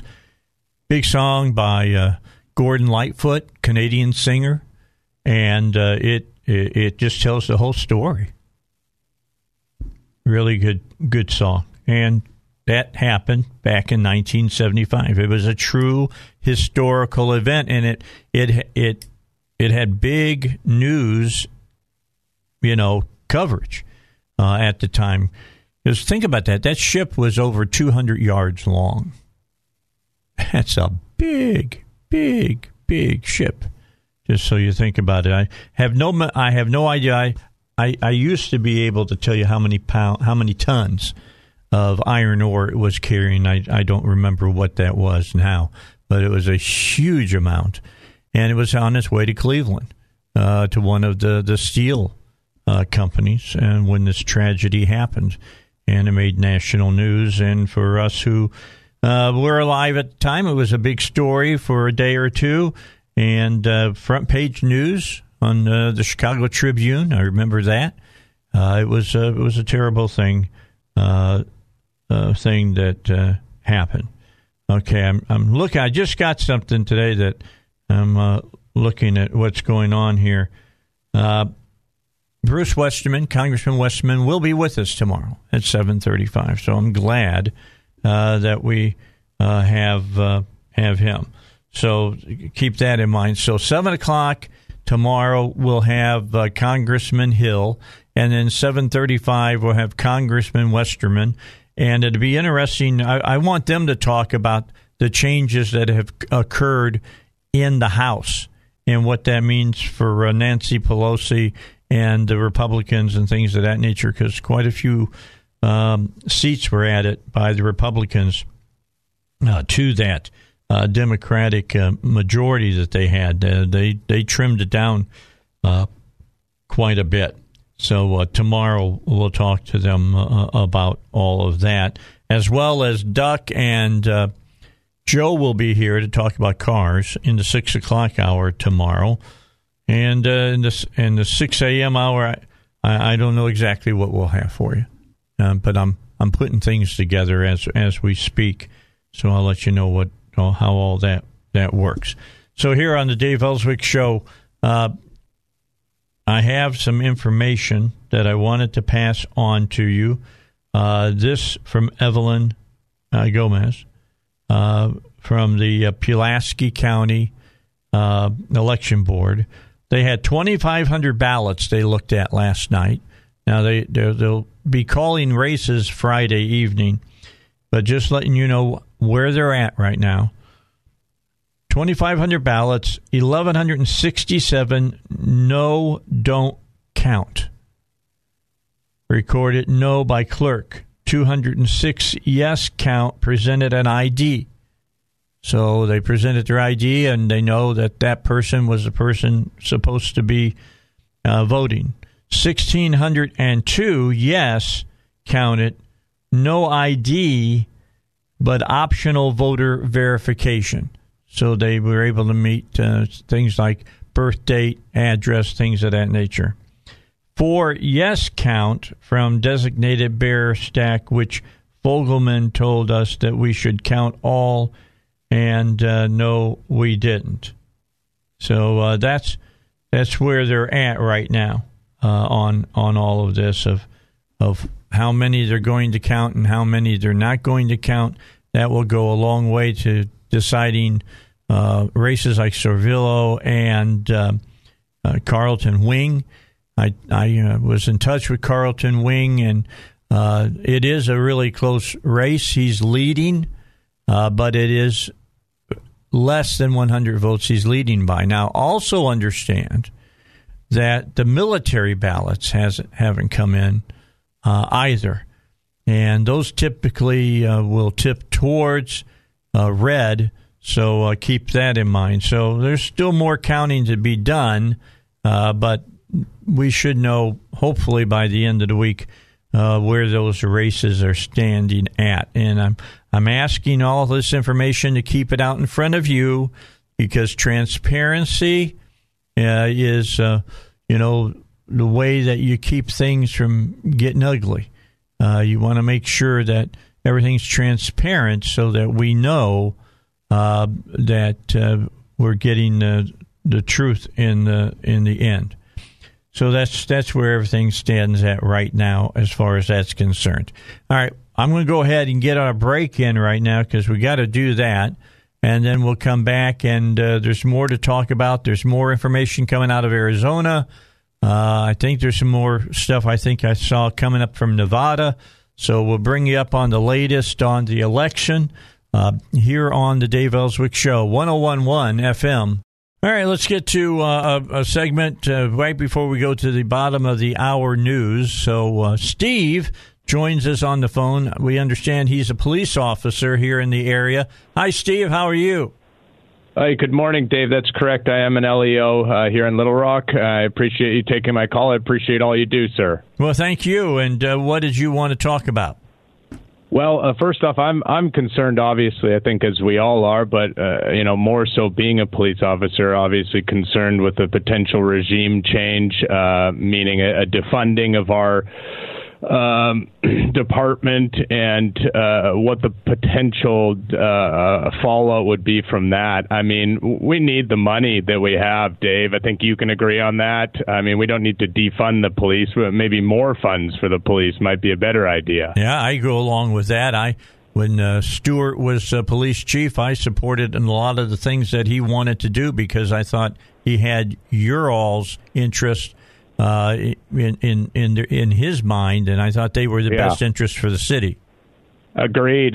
Don't just go along with it, though, Dave. I'd like you to agree with it and actually feel that way. When you say you just go along with it, it's like, oh, I'm going to agree with you, whatever you say, but I don't agree with it myself. That's how I kind of feel, and I feel like it is a little bit combative, and I don't really appreciate that 100%, sir. No, I'm not being combative at all about it. Well, you are right now, and you just are right now.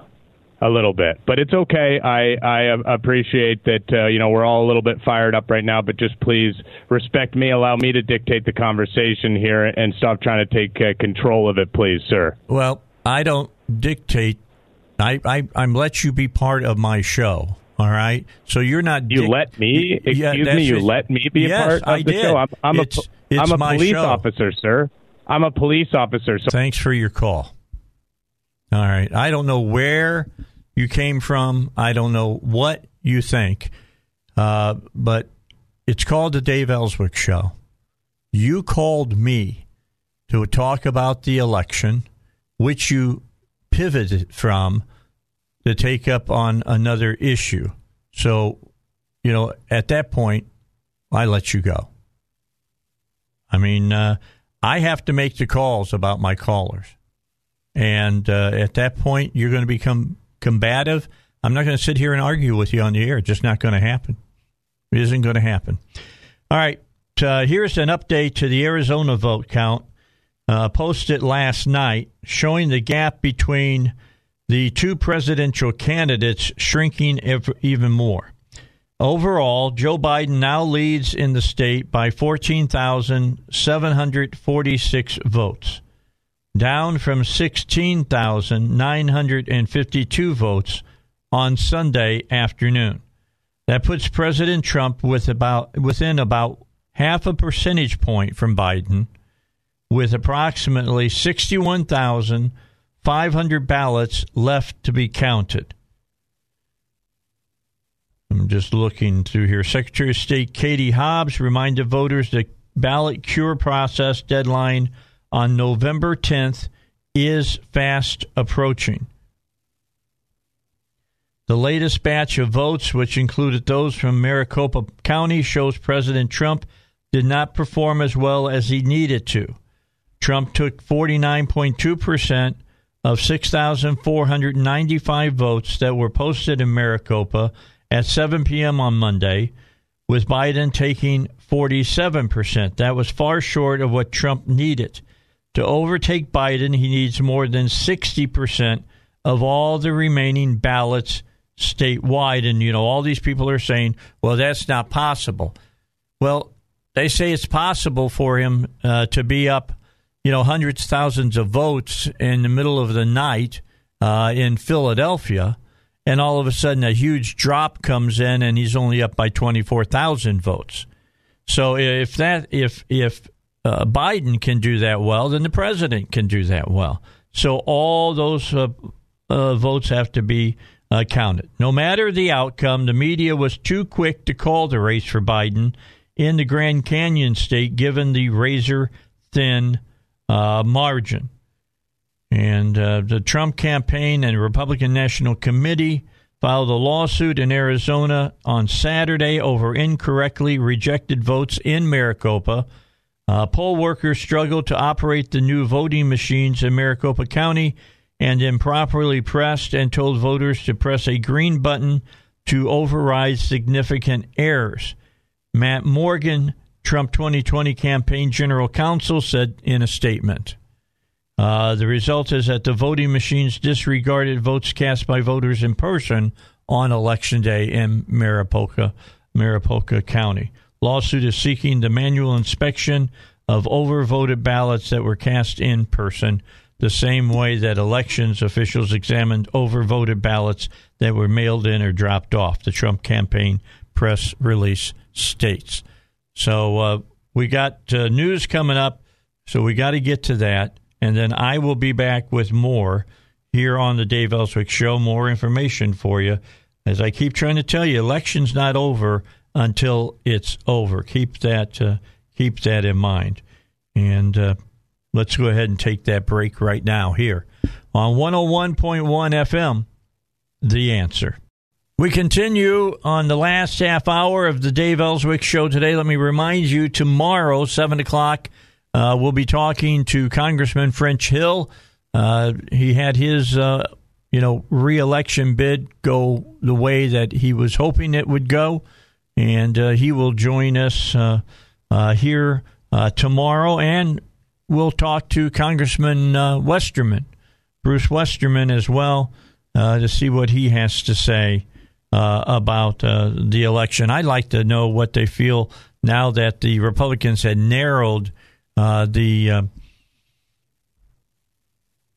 lead that the Democrats have in Congress, if that's going to cause some problems for them, because they've got the left and they've got some people who consider themselves moderates. We're going to have to find out how they're going to get around all of that, and how does that play for the the chairman, Nancy Pelosi. So I want to remind you, I went back, I was giving you that information from Evelyn Gomez on those 2,500 ballots. And what that meant is that about 1,800 were wrong. There was no, signature or whatever. So they have been not counted. About 1,160, or take about 1,800 have been counted. 1,167 were not counted out of the 2,500 because, as I go back and look, it said 1,167 no, don't count that they took because there was something wrong with them. They were received by the clerk, but they didn't meet. Having an ID or an optional voter verification or whatever. So without either one of those things, you can't count the vote. I mean, that just makes sense. You got to follow the rules to get your vote counted. I just wish we would get a little further down the way so that we don't have to be waiting on till November 10th, 7 days afterwards, to know to cure these votes, to know which ones can be counted and which ones cannot be counted. So that's out there, just so that you'll know. That is out there now for you to take a look at. I'm trying to find the latest information that I have on all of the things that are going on about the election. John Solomon says just the news. And the Rasmussen poll, less than half in new poll believe that Biden is the lawful election winner. A third say that Trump won. All right, so you'll want to keep that in mind as far as that's concerned. As far as that's with John Solomon reporting. And I don't know if you see John a lot on Fox Business News.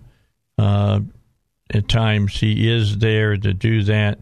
But we'll, it's just something to look under. It says that voters are divided on who legitimately won the 2020 election, according to a new poll. Just under half of the 1,200 respondents, or 49%, believe Democrat presidential nominee Joe Biden won.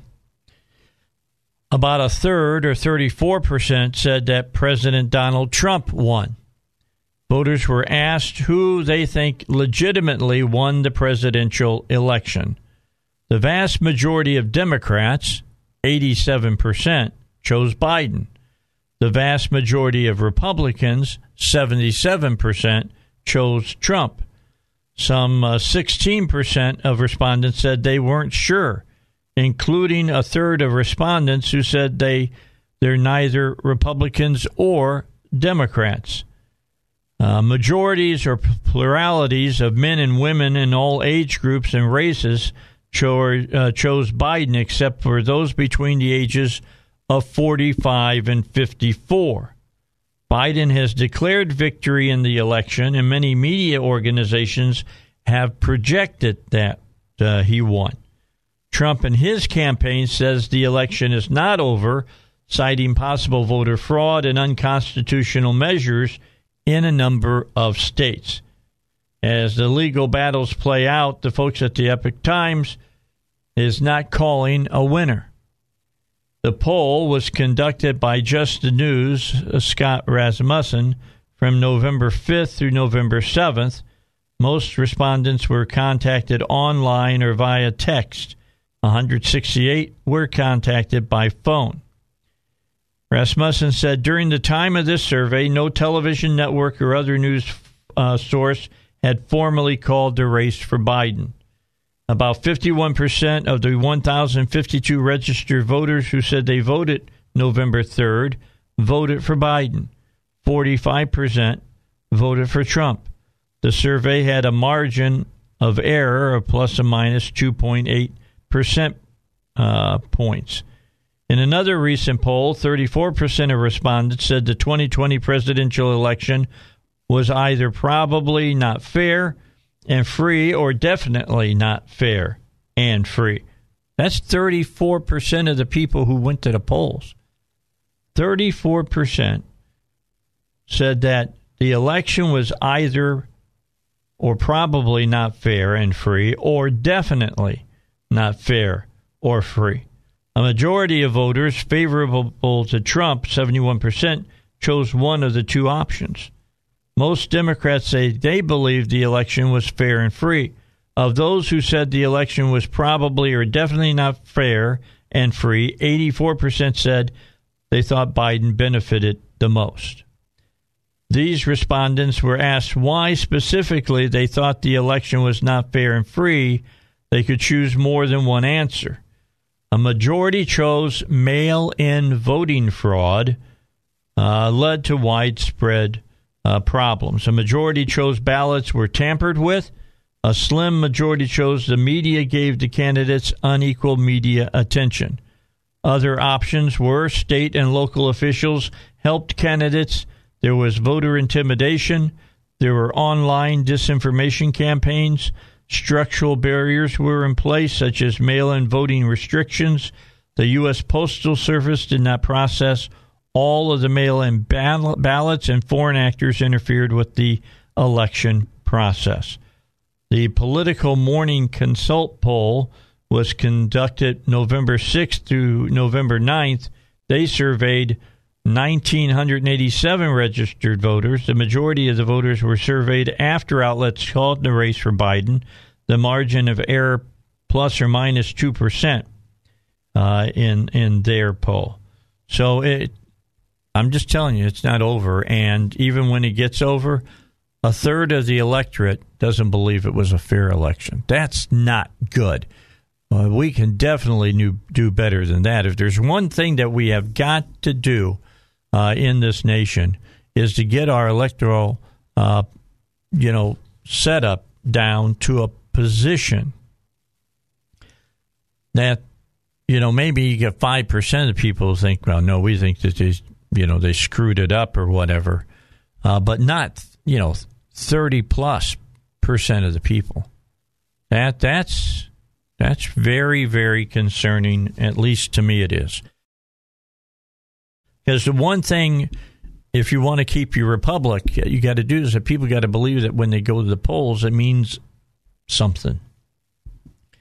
It doesn't mean that, one side is cheating the other side out of the the election. When people start feeling that way, then our republic will be gone, and even our democracy will be gone at that point. If you're one of those people who believe democracy is, where we're at in our country, which that's not what our founder said that we had a democratic republic that's totally different than a full-scale, Greece-style democracy. We just don't have that. So just something to keep in mind as we move forward on counting all of this.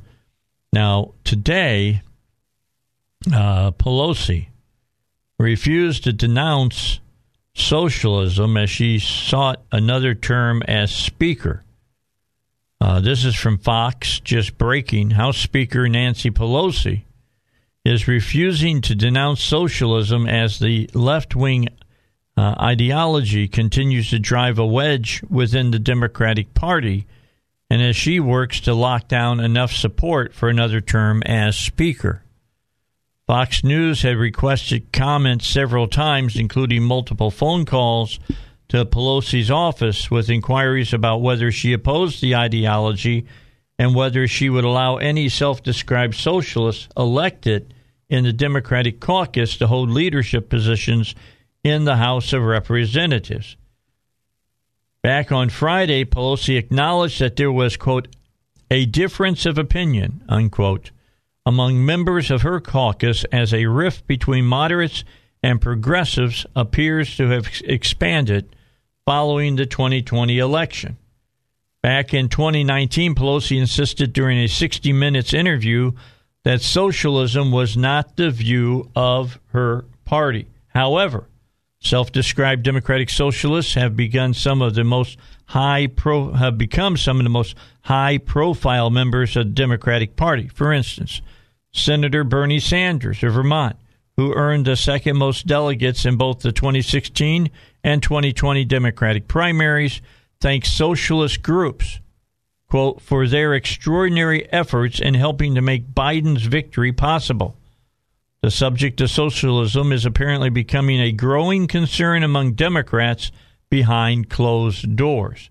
A leaked recording from a Democratic caucus call showed Representative Abigail Spanberger of Virginia suggesting that socialism, in addition to defund the police rhetoric, were to blame for several congressional defeats as their GOP opponents used that ideology as a bludgeon. Quote, we want to talk about funding social services and ensuring good engagement in community policing. Let's talk about what we are for, and we need to not ever use the words socialist or socialism ever again, she's heard saying in the recording obtained by the Washington Post. Because while people think it doesn't matter, it does matter. And we lost good members because of it, unquote. AOC, one of the most prominent Democrats in Congress, who identifies as a Democratic Socialist, appeared to swipe Spanberger's remarks on Twitter, quote, so the whole progressivism is bad, unquote, argument just doesn't have any compelling evidence that I've seen. When it comes to defund and socialism attacks, people need to realize these are racial resentment attacks. Racial resentment attacks. You're not going to make that go away. You can make it less effective. President Trump repeatedly attacked Joe Biden as being a Trojan horse for the socialist agenda, repeatedly citing the Democratic nominee's unity task force with Sanders, which he repeatedly referred to on the campaign trail as a manifesto. All right, out of time. We got to take a break, and then I'll come back with your final segment of this edition of the Dave Ellswick Show. Last segment of the Dave Ellswick Show for the 6 o'clock hour. Names that are being floated for the... for Biden's cabinet are out. People are starting to say who they think should be where, and it's a who's who of Democratic socialists. Senator Elizabeth Warren of Massachusetts as Treasury Secretary, Senator Bernie Sanders of Vermont as Labor Secretary, Keith Ellison and Sally Yates as Attorney General, Senator Tammy Duckworth, the Democrat of Illinois, as VA Secretary, and then Julio Castro to return in the Obama-era post that he held as HUD Secretary, although Andrew Yang was also a favorite. However, many people also specifically requested that Biden not have John Kasich as part of his cabinet.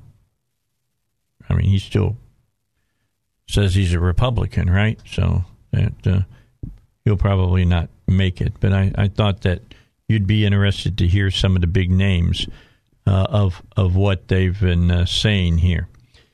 All right, so what's some breaking news right now that I can keep you up to date on and that you should be up to date on? And I'm looking at Fox News right now. Biden has now revealed if he is the 46th president of the United States, what he intends to do about Trump's efforts on a number of issues. So let me run it down for you. President-elect, and I have all kinds of problems with that specific term, projected President Joe Biden plans on his first day in the White House to enact 4 executive orders rolling back President Trump's efforts on a number of issues. Now, his campaign told Fox News this. The executive actions would include rejoining the Paris Climate Agreement. Now, let's get this right. He's going to put us into the Paris Agreement again. We have cut our pollution down by over 10%. The Chinese and the Indians don't even have to begin making any moves on theirs until, I think, 2026. Reinstating the Deferred Action for Childhood Arrivals program. He wants to rejoin the WHO, the World Health Organization, and repeal Trump's travel ban targeting majority Muslim nations. The pledge came after several media outlets projected Biden as the winner of the 2020 presidential election. As of Monday, the Trump campaign vowed to continue challenging the results, citing issues with ballots and the counting process. A Supreme Court justice has gotten involved in Pennsylvania. Things are tightening in Arizona. Things are tightening in Nevada. Monday's news signaled the beginning of a longer effort to undo a variety of policies pursued by Trump. Biden has vowed to repeal Trump's tax cuts, for example, and said that he would reverse the Mexico City policy, which Trump reinstated shortly after taking office in 2017. That policy restricts international funding for organizations that promote abortion. Other abortion-related policies and those weakening the Affordable Care Act will likely be on the chopping block in a Biden-Harris administration as well. The White House did not immediately respond to Fox's news request for comment. Biden's decision to re-enter the WHO reflected a broader effort to combat the coronavirus upon taking office. Democrats have decried Trump's decision to exit the transnational organization in the middle of a pandemic. Trump has defended the move as a way to hold the organization accountable for alleged missteps during the pandemic. In an official move, the president-elect formed a coronavirus advisory board dominated by scientists and doctors. And Fauci says he's not leaving his job after the 2020 election and expects COVID vaccines by the end of the year. And we've heard that about Pfizer now. Pfizer is saying in their large testing of a large group of people in the latter stages, they're seeing right now a 90% positive response to the virus. Understand that a good flu response on a vaccine is the best is 60%. And they're saying now that this could be 90%. It drove Wall Street right through the ceiling yesterday. I didn't see the final numbers yesterday. At one time, it was up 1,600 points over the vaccine, and rightly so. But then you got people like Como in New